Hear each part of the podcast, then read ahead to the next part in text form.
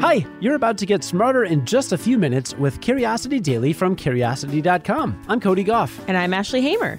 Today, you'll learn about how to avoid committing financial infidelity, how scientists are fighting the effects of climate change by playing sounds underwater, and the science behind three weird winter weather phenomena. Let's satisfy some curiosity. Have you ever heard that saying, love and money don't mix? Whether or not that's actually true, in many committed romantic relationships, money and love pretty much have to mix. And when one person wants to buy something that the other won't approve of, that can lead to trouble. Well, get this new research from the University of Notre Dame is helping us begin to understand something scientists are calling financial infidelity. Turns out you can cheat on your partner with money, and that can have huge consequences for your relationship. This is really important because money is one of the number one causes for divorce. It is, yeah. So, this new study is the first one ever to introduce the concept of financial infidelity and define and measure it so we can begin to understand how it impacts romantic relationships. Here's the two part definition researchers landed on. First of all, financial infidelity describes any type of financial behavior that your romantic partner dislikes. Think subscriptions, impulse buys, and even donations. The second very important part is what makes that behavior cheating, and that is either intentionally lying about the spending or keeping it a secret. It's not infidelity if those parts aren't involved. The researchers are talking about this type of common scenario.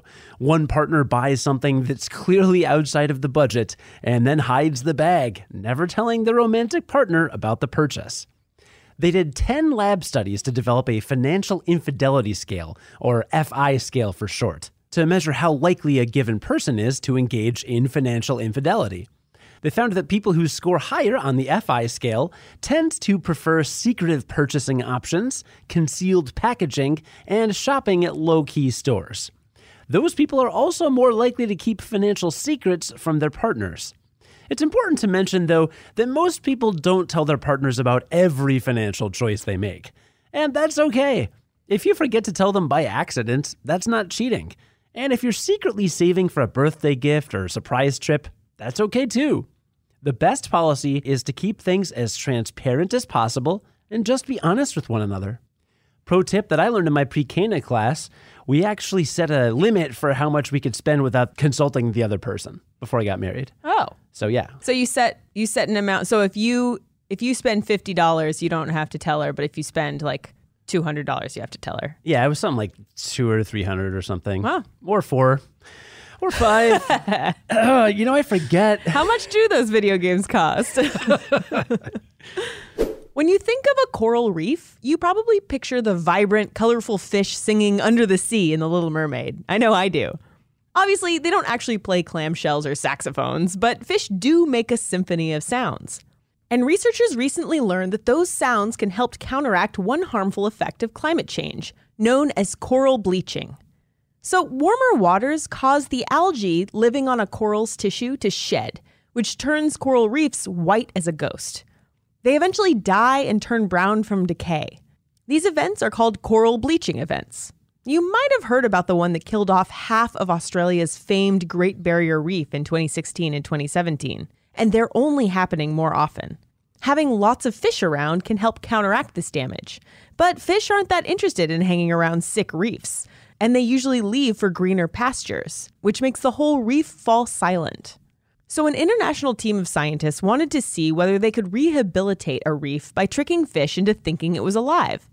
The team placed patches of dead coral in 33 spots around the Great Barrier Reef.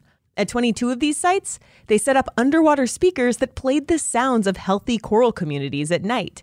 The other 11 sites stayed silent. Want to hear what happened? Well, to illustrate, let's first listen to what those degraded coral reefs sound like.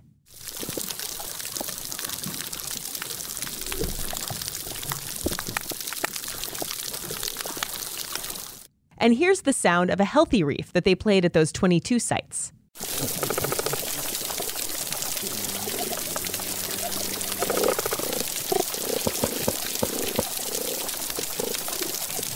That's a pretty big difference. After six weeks of serenades, the noisy reefs doubled their wildlife populations. What's more, the species living there were 50% more diverse and came from all parts of the food web. Scientists say that this is an exciting tool that can help jumpstart reef recovery on a small scale. But it won't save the reefs on its own. We still need to do the hard work of combating the root causes of climate change, along with reducing pollution and addressing overfishing, to truly protect these fragile ecosystems. Can Namor help? What's that? Oh, the Submariner. He's Marvel's version of DC's Aquaman. Oh, Yeah. isn't Aquaman like the least popular superhero there is? And so there's another one. They yeah, well, now apparently Namor is the least popular because he didn't even get a movie. talk about Submariner, am I right? Oh my. Wow. Happy New Year. Today's episode is sponsored by Purple Mattress. Better sleep, better you. You can probably sleep easier knowing that scientists are working on ways to save coral reefs. But you need more than just peace of mind to sleep soundly through the night. You'll want a comfy mattress, too. And if you're struggling to get a good night's sleep, then you've got to try a purple mattress. The Purple Mattress will probably feel different than anything you've ever experienced because it uses a brand new material that was developed by an actual rocket scientist. So it feels unique because it's both firm and soft at the same time. The purple mattress keeps everything supported while still feeling really comfortable. Plus, it's breathable, so it sleeps cool.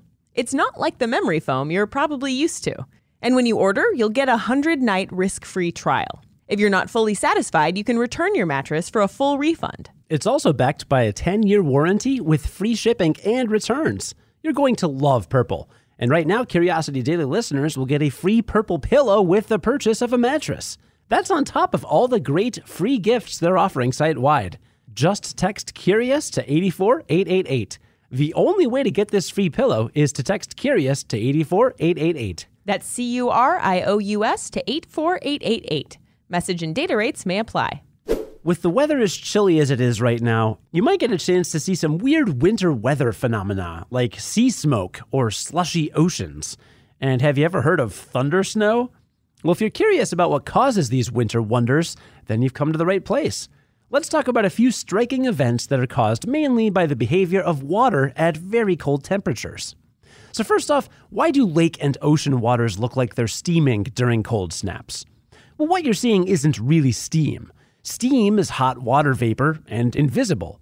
This cloudy phenomenon happens when the water surface is warmer than the freezing air above it, since liquid water can't be colder than the freezing point. When the water evaporates as invisible steam, it only rises a tiny bit off the surface of the water before it hits the freezing air. So, since the cold air can't hold as much vapor, it condenses into microscopic droplets of liquid water in the air, and that causes the wispy clouds or sea smoke. So, it's just more liquid water. For the second phenomenon, let's talk thunder snow. Thunderstorms happen when rapidly rising thermals of buoyant air increases static electricity between the clouds and the ground.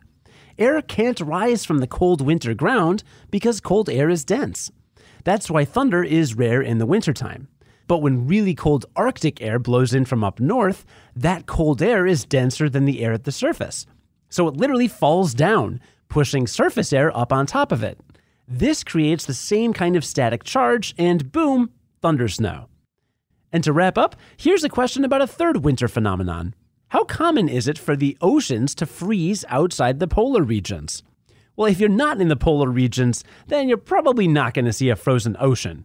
That's because saltwater's freezing point is lower than freshwater, around 28 degrees Fahrenheit. But when it's really, really cold, you might see little frozen floes bobbing around the ocean. These are formed when the water is cold enough to freeze and ends up expelling its salt. That's why people in the Arctic can melt sea ice for drinking water. So if you get a chance this winter to watch the amazing sight of sea smoke above a slushy ocean, feel free to be amazed by water in all its variety of forms.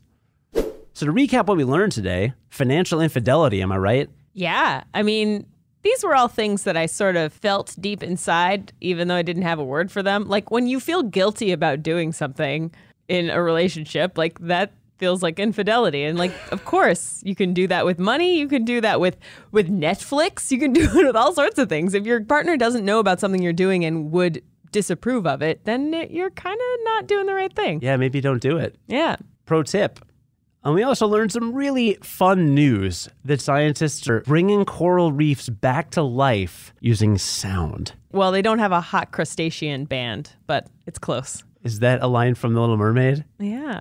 I love that movie. I used to watch that song on repeat on my like VCR. I just rewind it. We had Laserdisc, so. Uh, you had Laserdisc. Oh, yeah. My dad has never not bought a piece of technology that went extinct. Like, we had Betamax, we had Laserdisc. He also did um, HD HD DVD. Yeah, he bet on the wrong horse every time. Wow. Too bad he wasn't a gamer. You guys would have some pretty rare sit around playing Virtual Boy. That'd be fun. Sega Saturn. Oh yeah. And remember, kids, the steam you see on water during a cold snap isn't steam. It's just evaporated water that condenses into little droplets of liquid water. And you can read about some more weird winter weather phenomena in our full write up on this on curiosity.com. Guess where the link is, Ashley? Is it in the show notes? Hello. Hey, How'd you know? because I've been doing this a long time. sure have. Today's stories were written by Kelsey Donk and Steffi Drucker and by Scott Denning for The Conversation. Stories were edited by Ashley Hamer, who's the managing editor for Curiosity Daily. Script writing was by Cody Gough and Sonia Hodgen. Curiosity Daily is produced and edited by Cody Gough. Join us again tomorrow to learn something new in just a few minutes. And until then, stay curious. on the Westwood One Podcast Network.